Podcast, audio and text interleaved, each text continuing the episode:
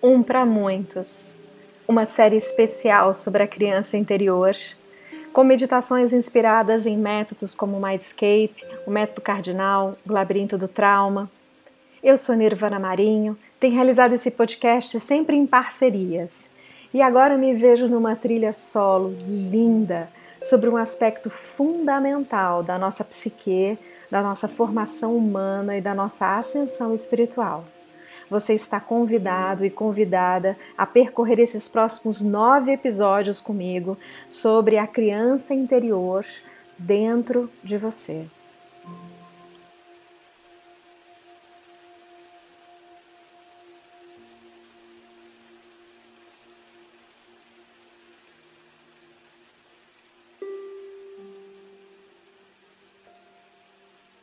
Episódio número 1 um, um para muitos, a nossa criança interior.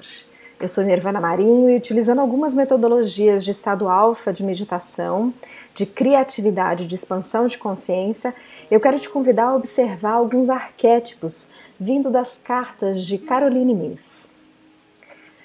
A primeira carta que a gente vai observar é o Pai.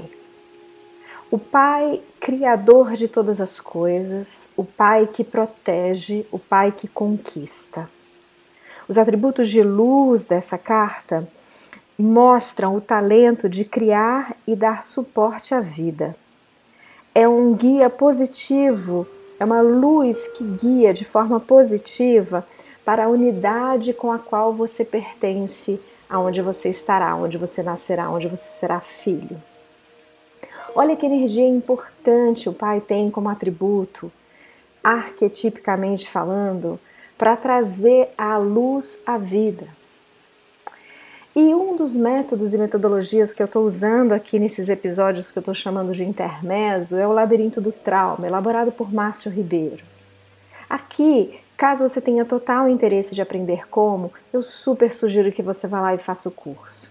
A nossa intenção é trazer as reflexões que vêm a partir dessa navegação para que te inspire a olhá-las dentro de você.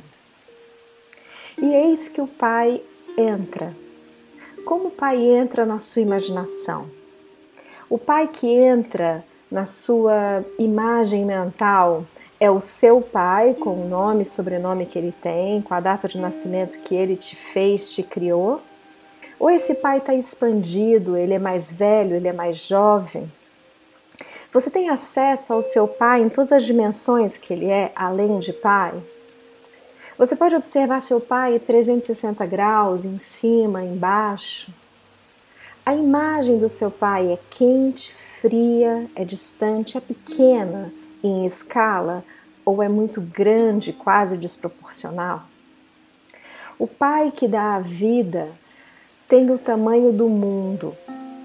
Ele simula em alguns momentos da nossa imaginação o herói. Ele inspira, mas de fato ele tem um risco, um, vi, um, um, algo vincado no coração. Ele tem um machucado, uma cicatriz. Você é capaz de poder observar as cicatrizes do seu pai, este com nome e endereço, com CPF, e ao mesmo tempo ser gentil com as feridas de alma do seu pai? Você é capaz de andar na direção do seu pai, menor que ele, em busca de um genuíno olhar de gratidão pela vida, como as constelações familiares nos convidam? O pai é para você um lugar que você vai com alegria ou tem medo no caminho e jornada para com o pai? O pai que dá suporte à vida o faz a partir da criatividade. Como anda a sua criatividade? É possível que nesse espaço de mente mais profundo é, você possa incluir aspectos criativos de relação com seu pai? Talvez você possa se comunicar com seu pai por telepatia, em silêncio. Talvez a comunicação com seu pai seja por poucas palavras e talvez ações mais artísticas. Talvez você possa dançar com seu pai, seja você menino ou menina do pai.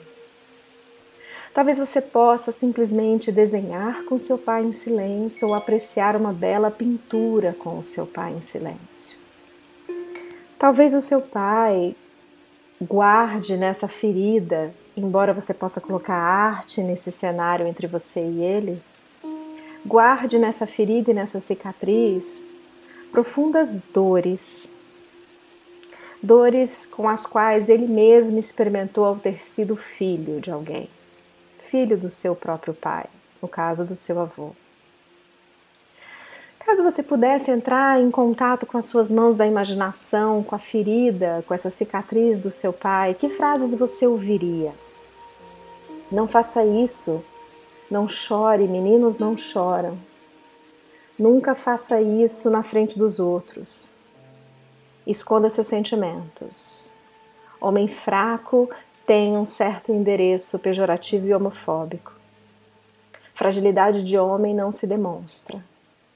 Vulnerabilidade para o homem é fraqueza. Essas frases que moram nas cicatrizes dos pais talvez o tenham fechado a tal ponto que esse cenário pode ficar um pouco escuro. Quando você entra em contato com a dor do pai, do seu pai, do arquétipo pai, quando o cenário escurece, o que, que a gente pode fazer? Como a gente pode retomar a esperança do mundo que há dentro de nós e se expande para fora de nós e vice-versa, é enorme ao nosso redor e ao mesmo tempo engrandece a nós mesmos no meio dessa escuridão, desse cenário relacional com a figura do pai que se escurece pelas próprias dores do pai. Do pai patriarcado, do pai machista, do pai filho de uma sociedade que silencia as emoções do masculino, o tornando tóxico. Como é possível, no meio da escuridão, recuperar a esperança criativa do mundo? Do pertencimento da comunidade, do estar e do ir em direção ao mundo, do caçar com nobreza, do conquistar com dignidade, do sustentar com amor, do prover com confiança.